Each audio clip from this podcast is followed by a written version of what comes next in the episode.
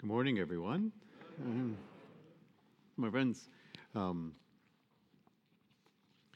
our gospel, Jesus begins with giving glory to his Father for all that he has done. And then he goes on to tell us um, why he came. I know my Father, my Father knows me, and to whomever I reveal my Father to, will they know him. Uh, and uh, that tells us, you know, why Jesus came for relationship. And uh, then he goes on uh, to say, My ways are different from the others, and come to me. Everyone.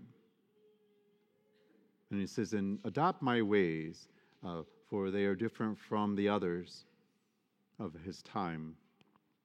And, my friends, um, every religion um, that I'm aware of that currently exists in the world requires its followers to humble themselves before a God. I'm going to use small g. But in our religion, in the Christianity, there is a divine Son of God who has humbled himself for his people.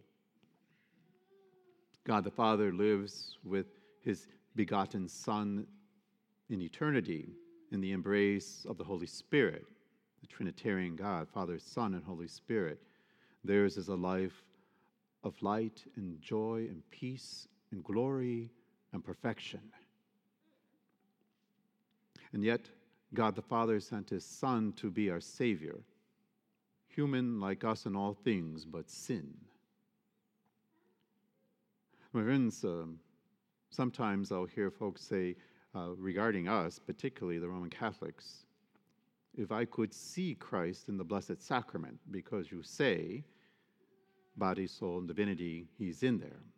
If I could see in the Blessed Sacrament all the splendor of this divinity, I would fall down on my knees and worship. Twice, someone has said, and I would not even raise my eyes to look upon that sacrament. And my response is, oh, oh, Oh, you must raise your eyes and look upon him because he desires it. The invitation of Jesus, the Son of God, is to come to him, to trust him, to love, and not to approach him in fear. We are not to fear Christ, but to embrace him. And we must never hesitate to bring him our cares and our burdens so that he may lighten them for us. Jesus spoke of yoke. Yoke is what they put on a beast of burden, not to harm it, but to help it.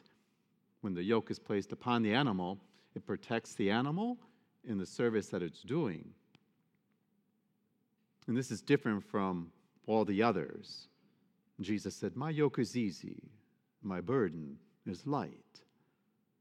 In our first reading, the prophet, uh, inspired by the Holy Spirit, saw an image of a Messiah to come. He declared to the people, See, your king comes to you.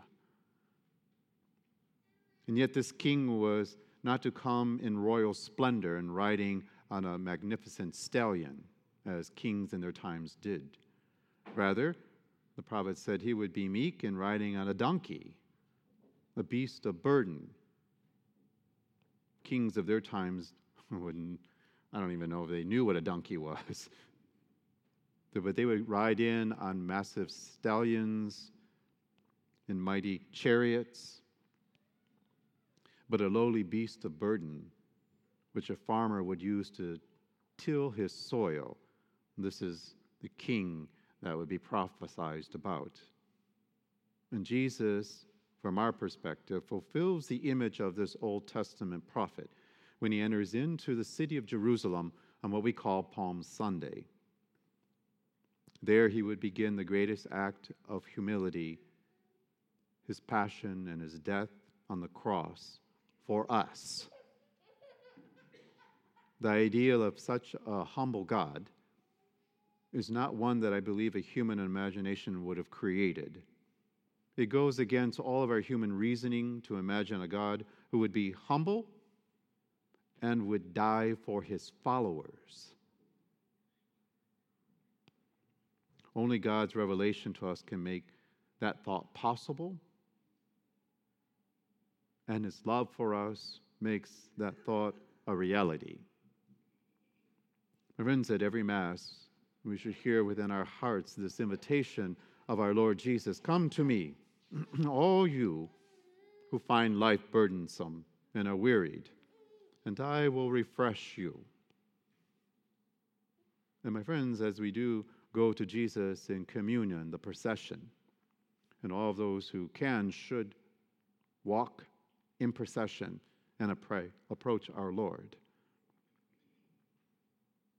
We approach him uh, in what we call the communion line, where the priest acting on behalf of Jesus, or uh, also the extraordinary ministers of Holy Communion, will present us Christ's sacred body and his precious blood, which will be our divine refreshment, filling us with every grace and blessing.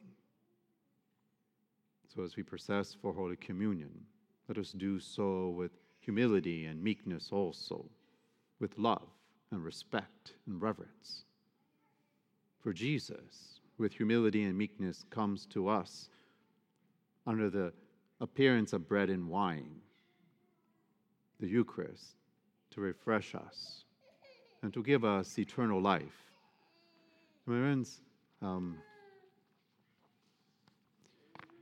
one of the things that uh, I pick up in the gospel is that ending that Jesus has. Um, we know we can go to Jesus anytime, uh, particularly when we're happy and filled with joy. Uh, but uh, his words are, Come to me when you don't got things covered. Come to me when things are getting out of control for you. Come to me who are labored and burdened. Come to me when everything is falling apart. Come to me when you are overwhelmed and you have no answers. Come to me when, by all accounts, there doesn't seem to be a way out for you. Because He has the answer, He has the path. And my friends, the truth of the matter is, uh, St. Thomas Aquinas said, the nearer a human stands to God, the further away he or she is from nothingness. So we simply have to get near Jesus. We have to come to him in all the seasons of life, joys and our sadnesses, in our nothingness, in our needs, and to do so humbly. My friends, uh, I want to talk to you about an amazing gift that has been given to our parish. And um, I'll begin by explaining relics to you. The relics of our saints are not to be worshiped, they are respected and venerated in the way that we respect and venerate holy images and icons. And this has been done since the time of Christ. A relic is uh, related to a saint, and they are typically kept in a reliquary, which houses the relic. The homage or respect technically is not directed at the object, the relic itself, but to the holy person themselves.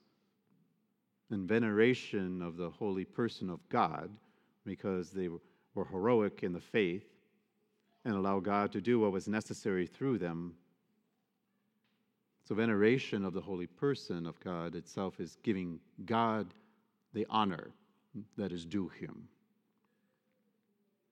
And as it is, God's grace can come to us through material things as well as through spiritual things. Acts 19 11 through 12. So extraordinary were the mighty deeds God accomplished at the hands of Paul, St. Paul, that when his handkerchiefs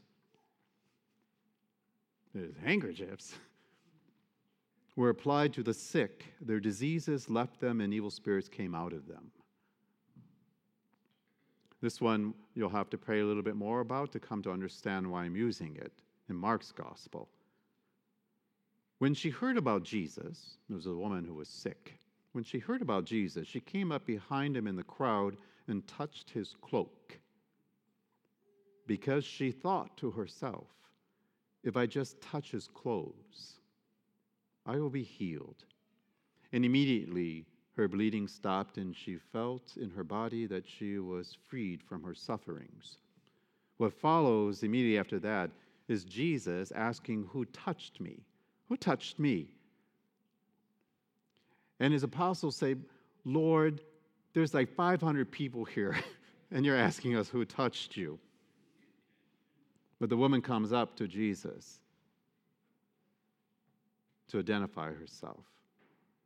She just touched his clothes. My friends, 2 Kings 2:13.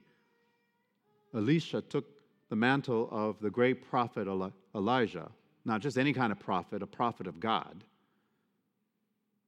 and through it fashioned a miracle. Of course, we know it is God who did it. 2 Kings 13:21. But when the man came in contact with the bones of the prophet Elisha, he came back to life. When you go and read it, they were running away, they were trying to hide, and someone had died in the his whatever they were friends, buddies, they threw his dead body into the tomb of the prophet. and much to their surprise, the man was alive when they came back. Hello. so, my friends, I bring this up so we have a greater understanding of relics. But there is a line for us to draw with the proper use of relics and separating it from being idolatry and weirdness referring to the relics, if they become idols in place of God or are used for financial gain or are thought to be magic charms, that is wrong. You have crossed the line. The understanding of relics of our saints has to be sacramental and grounded in proper biblical understanding for the veneration of saints. So, my friends, this has been five years in the making and at the prompting of a family and through the assistance of a friend of mine who's a staff member at St. Michael's in Olympia, who's Italian, Benedetta Reese, we have been in constant conversation with uh, Father Agostino. Father Agostino is the rector of the Basilica of St. Nicholas of Tolentino in Tolentino, Italy. Remember, what you should know is the parish on my 10th anniversary sent me to Rome for the first time, and I made not a pilgrimage, but a visit to Tolentino. And in my three days there, I had asked for a relic, to which the pastor said no. Now, he only spoke Italian, and I don't speak any Italian, so I'm not really sure what he understood or what I communicated to him, but it was no. Immediately coming back, COVID would hit and I would lay low about the relic.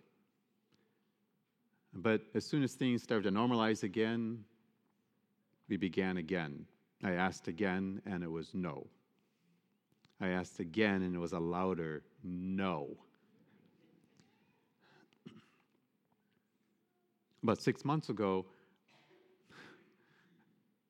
I employed Benedetta Benny, you're Italian, you speak Italian. Could you reach out to Father Agostino?